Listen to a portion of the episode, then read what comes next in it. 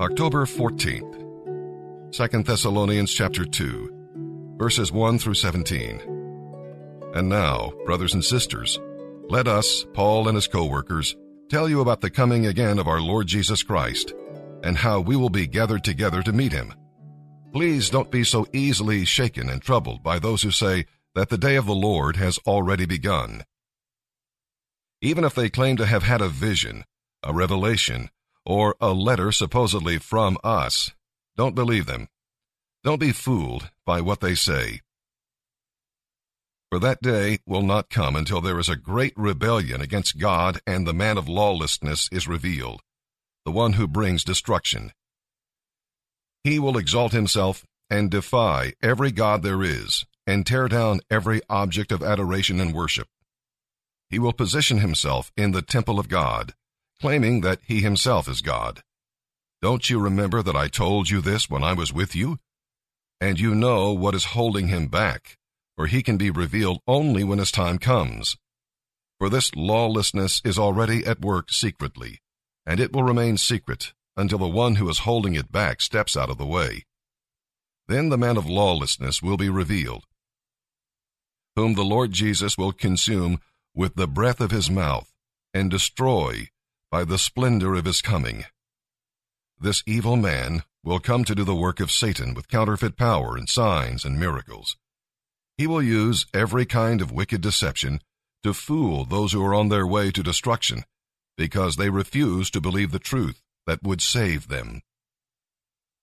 So God will send great deception upon them, and they will believe all these lies. Then they will be condemned for not believing the truth and for enjoying the evil they do. As for us, we always thank God for you, dear brothers and sisters, loved by the Lord. We are thankful that God chose you to be among the first to experience salvation, a salvation that came through the Spirit, who makes you holy and by your belief in the truth. He called you to salvation when we told you the good news. Now you can share in the glory of our Lord Jesus Christ.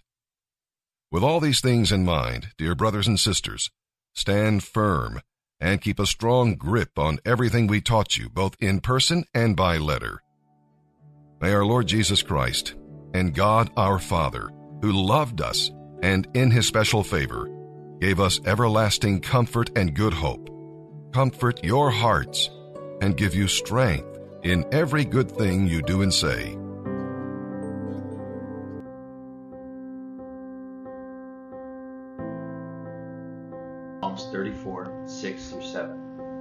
This poor man called, and the Lord heard him. He saved him out of all of his troubles. The angel of the Lord encamps around those who fear him, and he delivers them.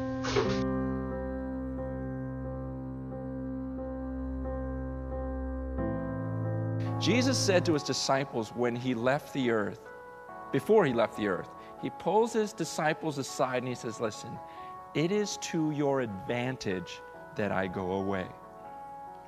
He says that in John 16. It's to your advantage that I go away. I mean, think about that for a second. How in the world could it be to their advantage that Jesus leave the earth? These are the people that have been walking side by side with Jesus for about three years at this point. And Jesus says, It's to your advantage that I go away.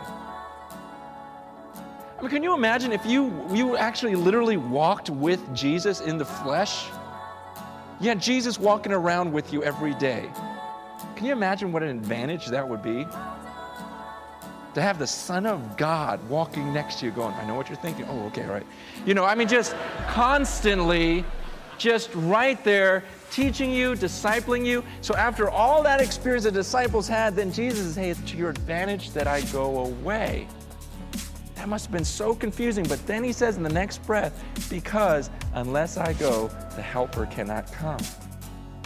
And explains that when he goes back to heaven, he's going to send the Holy Spirit, and that they're going to be better off with the Holy Spirit than having Jesus right there by their side.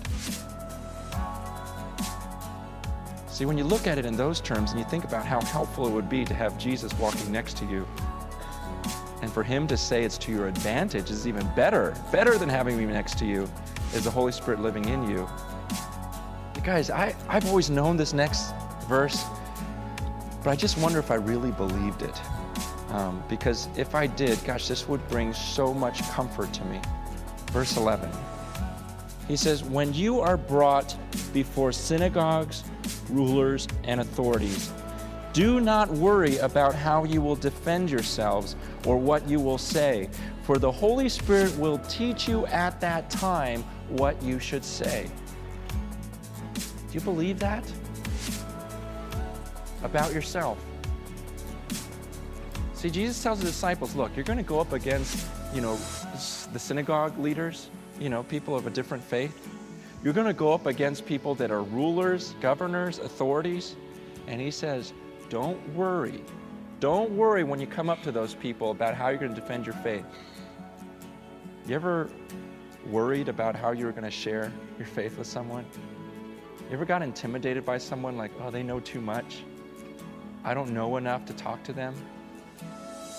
See, this passage says, Don't you worry when you go up in front of them, because the Holy Spirit will teach you at that time what you should say. Doesn't say He's going to tell you ahead of time what to say. And that's the annoying part. You know, we want to know ahead of time. We don't like this faith thing. We don't like this, oh, okay, God's going to just have to have the words come out of my mouth. We don't like that. But God promises that. He uses that to comfort them. Look, the Spirit of God lives in you. That means anytime you are called to defend your faith or say something or speak up about God, you'll be able to say what needs to be said. Now, the promise there doesn't promise that you're going to win the argument, does it? A lot of times that's our, you know, that's our pride. This is, I got to win, I got to do this or that, or I got to lead in the Lord.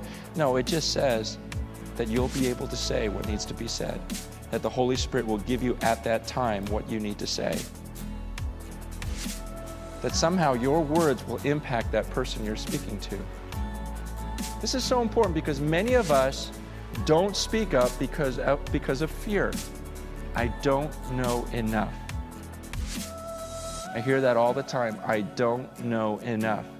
And yet, what does that say? He's going to teach you what to say. It may not be enough to win an argument, but you'll say what God once said. Do you believe that?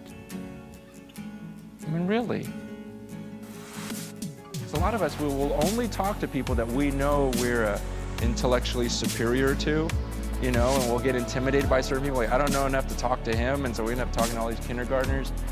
And, uh, you know, because why? We're relying on ourselves, and we don't really believe that God's going to give me the right words to say. And the simplicity of a new believer saying something it's about a spiritual warfare. It's not about us and our intellect and us always knowing more, but there's something spiritual that takes place, and that God, through His Spirit, can cause you to say something that that person needs to hear at that moment. But do you believe that something supernatural will happen in your life when you just speak up and start talking about God? Because God promises that. See, that's where I say, you know what? Do we really believe in the Holy Spirit? to where we have that type of confidence.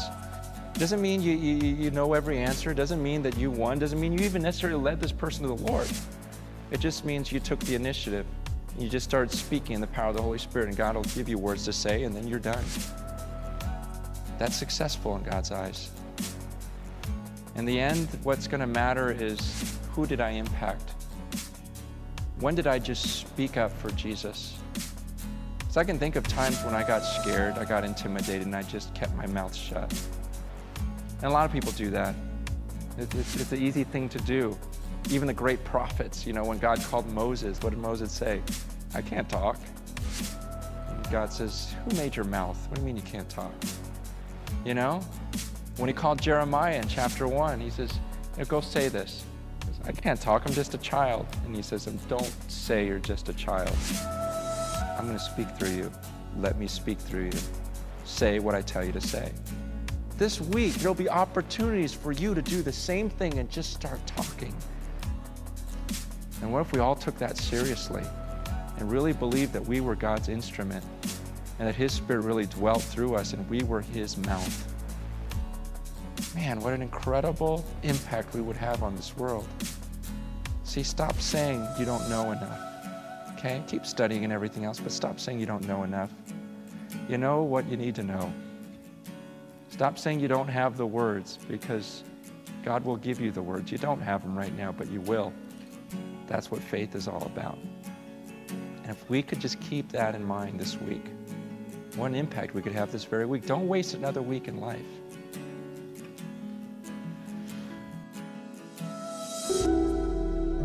Psalm 84, verses 1 through 12. For the choir director, a psalm of the descendants of Korah, to be accompanied by a stringed instrument.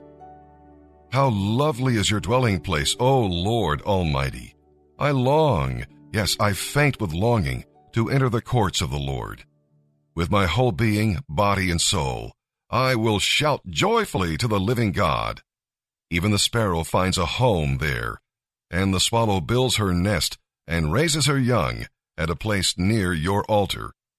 O Lord Almighty, my King and my God, how happy are those who can live in your house, always singing your praises. Happy are those who are strong in the Lord, who set their minds on a pilgrimage to Jerusalem. When they walk through the valley of weeping, it will become a place of refreshing springs, where pools of blessing collect after the rains. They will continue to grow stronger, and each of them will appear before God in Jerusalem. O Lord God Almighty, hear my prayer. Listen, O God of Israel. O God, look with favor upon the King, our protector. Have mercy on the one you have anointed. A single day in your courts is better than a thousand anywhere else. I would rather be a gatekeeper in the house of my God than live the good life in the homes of the wicked. For the Lord God is our light and protector. He gives us grace and glory. No good thing will the Lord withhold from those who do what is right. O Lord Almighty, happy are those who trust in you. Proverbs 25, verse 15. Patience can persuade a prince, and soft speech can crush strong opposition.